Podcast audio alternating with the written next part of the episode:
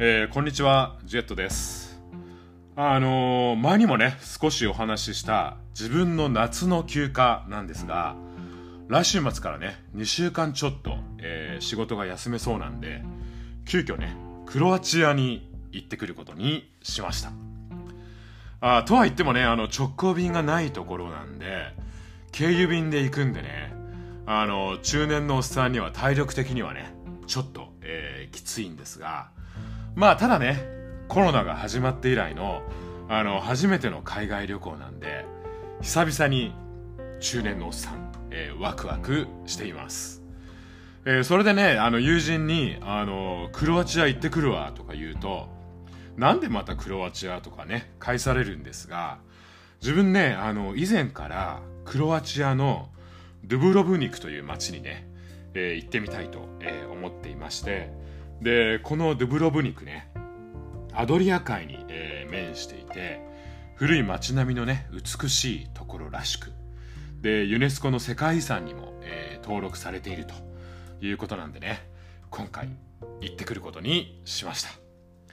で、このドブロブニクね、行くと決めたら自分ネットでいろいろ調べていたんですが、そしたらね、あの、宮崎駿監督のジブリ映画の紅の豚とか、あの、魔女の宅急便のね、舞台のモデルになっているらしくてですね、これはもう、ジブリ好きのおっさんとしては、もうね、行く前にもう一回予習しなきゃってことでね、今夜は、あの、白ワインでもジャブジャブ飲みながら、改めてね、魔女の宅急便、鑑賞しようかと、えー思っています。ちなみにね、クロアチア、行くからにはね、現地のゲイ情報も一応、前もって調べてみたんですが、西ヨーロッパ諸国の中でもね、かなり保守的な国らしいんで、自分ね、あんまりゲーゲーしい派手な格好はせずに、おてんばもね、しないで、えー清く正しく、えー言っていきたいと、えー思っています。えーそれでは、えー今回も独占中年男子の30分、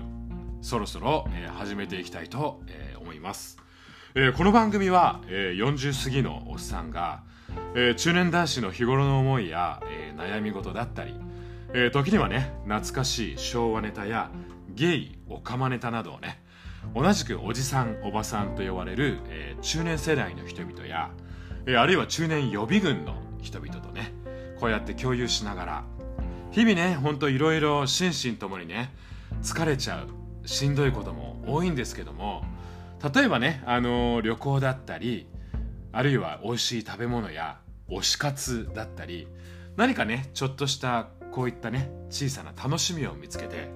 なんとか、えー、だましだまし、えーやっていきましょうとえーいうそんなテーマの、えーかなり緩めの、えートーク番組と、えーなっております、えーどうぞ、えー最後まで聞いていただけると嬉しいです。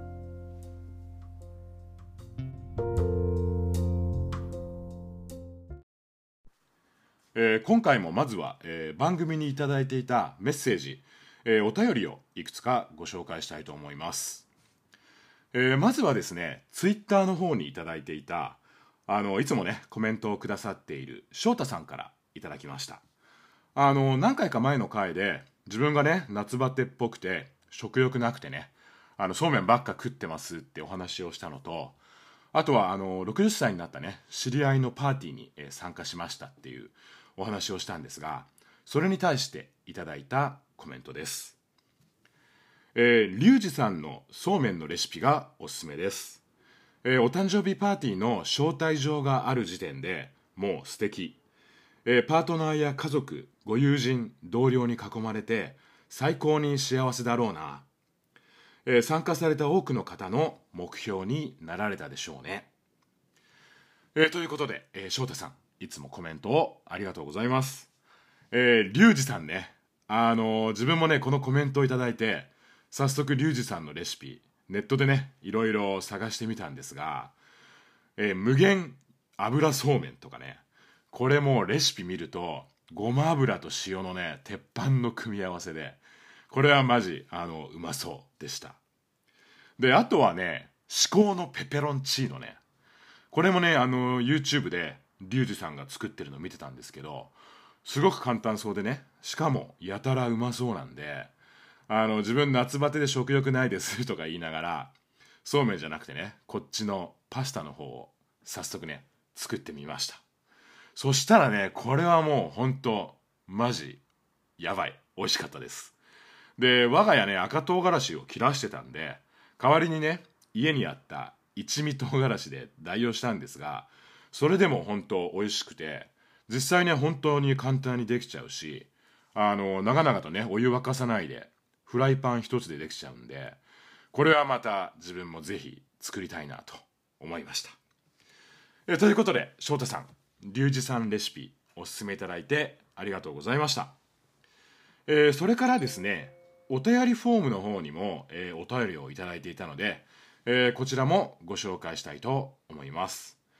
えー、福岡市にお住まいのアラフィフえ福岡アラフィフサラリーマンさんからいただきました、えー、ジェットさんはじめまして。福岡市に住む50代に乗ってしまったゲイサラリーマンです、えー、中年後期でございます、えー、最近ポッドキャストを聞くようになったのです、えー、いろいろ聞きまくり Z さんのプログラムに出会いこれこれこんなのを探していたと思い始めてメッセージさせていただきます、えー、そう言っていただけると本当あの嬉しいです。ありがとうございます、えー、続けます。えー、セックス・アン・ザ・シティ、えー、髪型白髪問題。恋愛洋服仕事、えー、納得と共感とうなずきを繰り返しています。特にセックス・アン・ザ・シティは20年前に初めて見て好きになり何度もニューヨークにせっせと休暇の旅に行ったものです、えー、好きなエピソードは番組でも紹介されていたキャリーがファッションショーで転ぶエピソードです。え今でも何か嫌なことや落ち込むことがあると繰り返しこのエピソードを見ています、え実は最近体調を崩して休職していたのですがその間も何度も見てしまいました。そして Z さんの番組も楽しく聞いています。なんだか落ち着きますね。更新を楽しみにしています、えー、ということで福岡アラフィフサラリーマンさんお便りをありがとうございました。えー、SATC ね、ほんと自分も何度も見ちゃいます。自分この間もね、また一人セックスシティマラソンとか言って、あの、シーズン3あたりね、英断が出てくるエピソードたちを見ていました。福岡アラフィサラリーマンさんもね、キャリーがファッションショーですっ転ぶエピソード見てると元気が出るとおっしゃっていたんですが、あのエピソードはね、ほんと自分も神回だと思います。あのキャリーのセリフで、え、傷だらけで起き上がるとえ？傷だらけで起き上がり歩き出す、え、一般人は人生でつまずいても立ち上がって歩き続けなければならないみたいなね。そんなナレーションの入るシーンだったんですがあそこは本当ねもう元気出ます大好きです。であとね他にも元気が出るエピソードといえば自分はねやっぱりサマンサ姉さんがね乳がんのチャリティーイベントであのウィッグカツラをねぐるんぐるん回してあのスピーチするそんなシーンがあったんですがあのエピソードを見るとねもう自分毎回あの笑ったり泣いたり本当あのお忙しです。本当ねサマンサ姉さんは元気くれるなと思いながらいつも見ています。でやっぱりねあの新しいテレビ番組や今までね見たことない映画を見るのも楽しいんですがもう今までにね何度も見たことあるような見慣れたねそんな好きな番組を繰り返し見るっていうのもね特にねリラックスしたい時は頭をつかずにね使わずにぼーっと見れるんでいいなと思います。なのでね自分も相変わらず SATC は事あるごとに繰り返しねあの DVD を引っ張り出してきては見ています。であとね福岡アラフィスタリーマンさん。以前ね体調を崩されていたということだったんですがどうぞね無理だけはなさらずに、えお互いね中年男子世代ということでまずはね自分のことを一番大事にしていきましょうということで、えー、福岡市にお住まいの、えー、アラフィフサラリーマンさんお便りをどうもありがとうございました。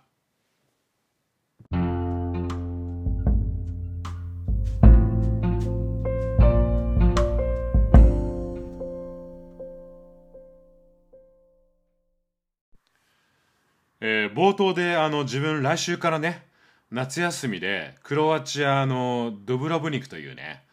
魔女の宅急便やあの紅の豚のね舞台になったところに行きますっていう、えー、そんなお話をしたんですがあのそんなジブリ映画といえばですねちょっと前になるんですけども、えー、ゲイと女の御殿ラジオさんで妄想ジブリとか言ってねあの妄想千と千尋の神隠しあのオリジナルのね妄想ストーリーをその「御殿ラジオ」のねバジャさんが話していてもう自分ほんと爆笑したんですがでそのバジャさんが「ナウシカ以降ジブリ見てない」みたいな コメントをされていたんですけどもあのナウシカ以降ジブリ見てないっつったらもうジブリほとんど見てないじゃんっていうそんなツッコミもあったんですけどもでそしたらねあのつい先週はあの関西の芸のねお三方がやられているもう自分も本当大好きなポッドキャストの「あたしろラジオ」でもねジブリの話をされていてもうねあたしろラジオはこの仲良し3人組の芸の方がもう本当にあのキャッツアイの3姉妹というかあの風間三姉妹というかねもうそんな感じの仲良しの3人組のやり取りでもう本当に自分毎週楽しみに聞いているんですけどもその私のラジオでねジブリの話をされていてもうねそんなの聞いたらもう中年のねおっさん自分もジブリについては言いたいことがいっぱいあるっていうことで今回はねそんな他のポッドキャストさんの真似をして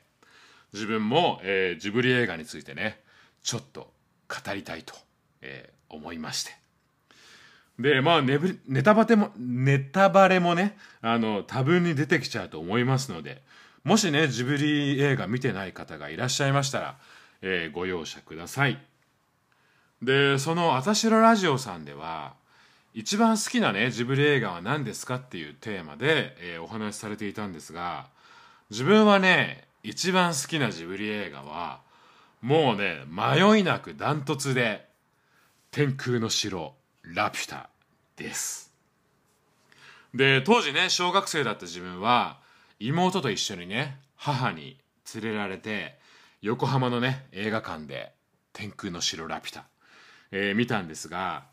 あのその後もね金曜ロードショーでやるたびに見てで DVD も買ってみてで自分のスマホにもねいつでも見れるようにあの海外のね AppleTV で購入した動画のデータが入っていてもうほんとねお前どんだけラピュタ好きなんだっていう話なんですがあのまずねこの映画ね冒頭のね飛行船でのシーンね。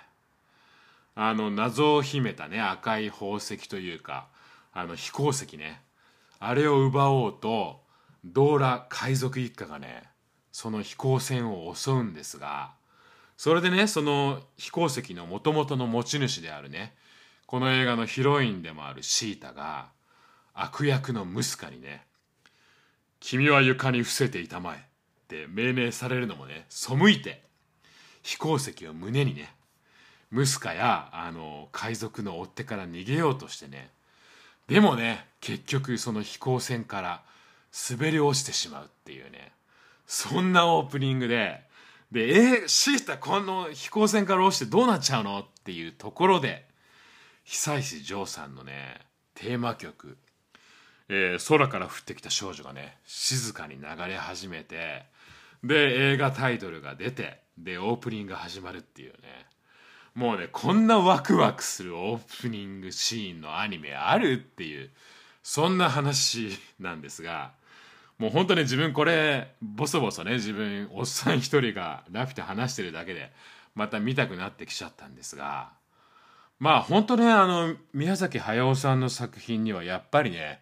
久石譲さんの音楽が本当欠かせないと個人的には思っていて特にねラピュタの音楽は、えー、大好きです。で杉並児童合唱団が歌うねテーマ曲とかあのラピュタがね崩壊するシーンにはほんとぴったりであの当時ね自分は母にねだってあのサウンドトラックのねカセットテープを地元のレコード屋さんで買ってもらってもうほんとねテープが伸び伸びしちゃうぐらい繰り返し聞いたのを、えー、今でも覚えています。でねラピュタのいいところはねあとは脇役のね登場人物だだと思います。あの海賊のねおばちゃんドーラとその息子たちやあとはね映画の主人公でもあるパズーの町の炭鉱でね彼働いていたんですが、えー、その炭鉱の親方とそのおかみさんとかあとはねあのポムじいさんとかねもうほんとみんなキャラが良くてでなんだかんだ言ってねあのその主人公のパズーとシータにねみんな優しい人たちでもうほんと大好きです。でやっぱりねラピュタは分かりやすいねテンポのあるストーリーだしで伝わってくるメッセージも本当明確なんであの子供の頃に見た自分もねやっぱりドハマりしちゃったんだろうなと今振り返っても、えー、思います。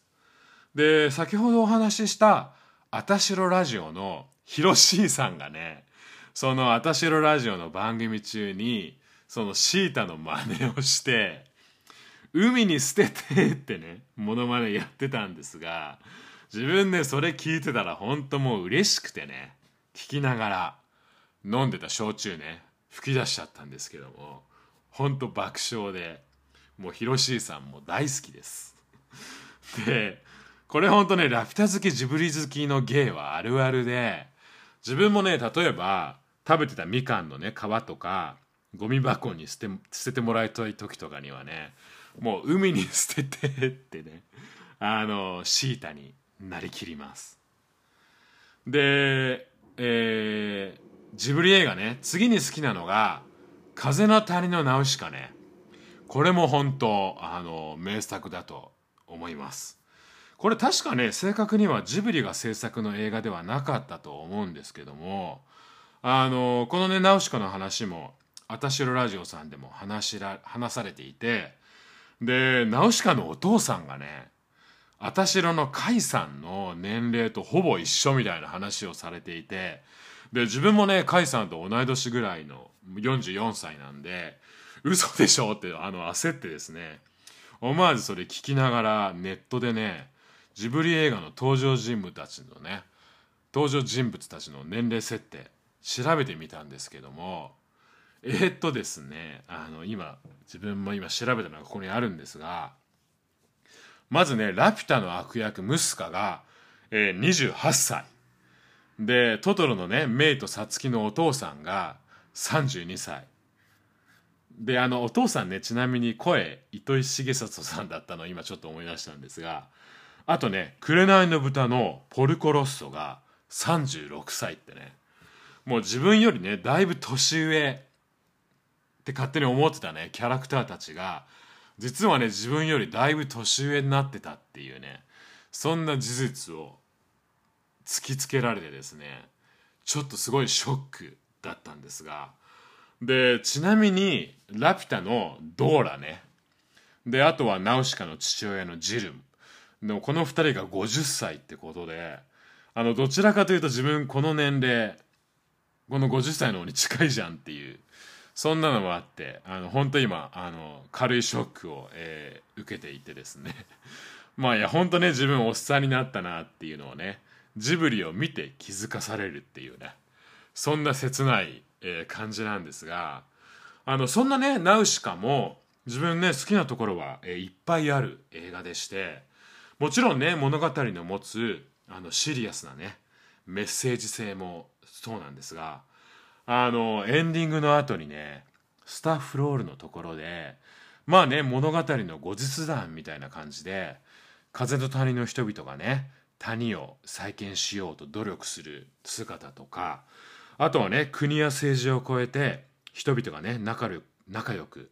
えー、交流するようなねそんなシーンを見るとあのもちろんね物語本編はすごい暗いヘビーなテーマのあの暗い空気なんですけど最後ねそういうものを乗り越えていろいろ大変だったけどよかったなとね気分をあ希望を持って見終えられるのがね好きなそんな映画でした。であとねナウシカのあの宮崎駿監督自身のね原作漫画もありましてこれもねあの私のラジオさんで甲斐さんや、えー、達也さんもその漫画について話されていたんですがあの自分もね大昔にこの漫画読んで描写も文字数もほんと細かくて多くてですね内容量がすごいもうすごくてですねこれはすごいと当時も読みながら思った覚えがあるんですがただねもう30年以上も前に読んだんでいろいろねもう忘れてしまったんで改めてね昨日、えー、甲斐さんに触発されてアマゾンでねポチッと、えー、全巻購入しちゃいました。まあ多分ね実家に帰ればまだあると思うんですけどもまあもうちょっと面倒くさいんでね頼んじゃったんですが、えー、これ届くの楽しみにしています。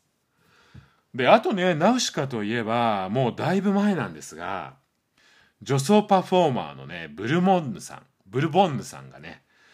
大人版ナウシカショーみたいなのを披露されていてまだね YouTube とかで探せば出てくると思うんですけども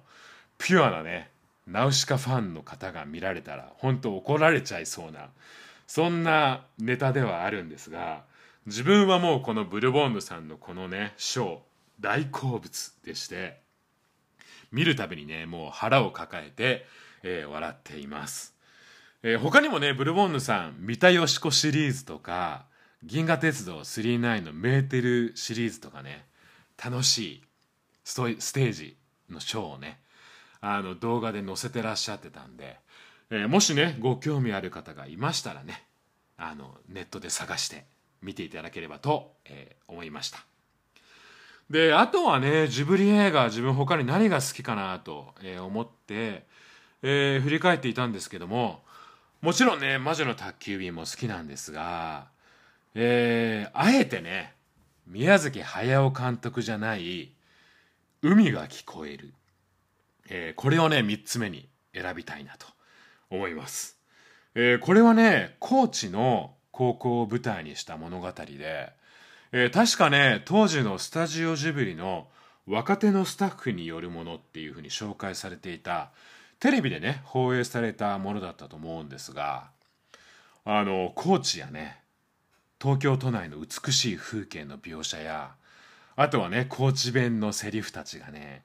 もうほんと青春真っ只中な感じでほっこりする感じでね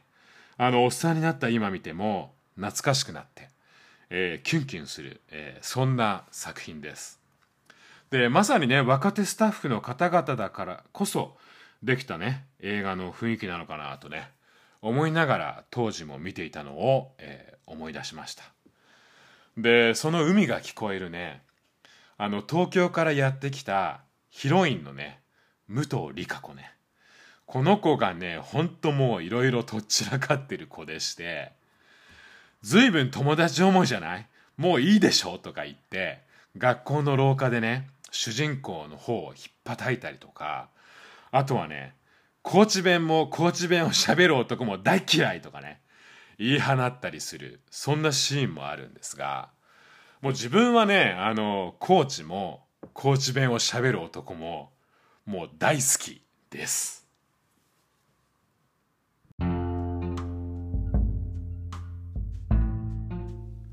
はい、えー、というわけでね、えー、おっさん一人でほろ酔いでジブリ話をしていると、えー、止まらなくなりそうなので、えー、今回はこの辺にしておきたいと思います。あでもねもう一個。あ自分ねジブリキャラの中では、えー、断然ナウシカの、えー、ユパ様が、えー、タイプです。であとはねあの魔女の宅急便のお園さんのねパンを焼く旦那さんも、えー、僕突としてて好きです、えー、ということでねあの本当にもうジブリは、えー、この辺にしておきまして、えー、この番組では引き続きお便りをお待ちしています、えー、E メールアドレスは独占30分アットマーク gmail.com です、えー、番組専用のねお便りフォーム、えー、ツイッターアカウントもえー、このポッドキャストの番組概要欄にね、えー、貼り付けてありますので、えー、そちらからぜひねお便りメッセージ、えー、ご質問ご相談などをね送っていただけるととても嬉しいです、えー、よかったらねあの好きなジブリ映画とかタイプのキャラクターとかね教えていただけると嬉しいです、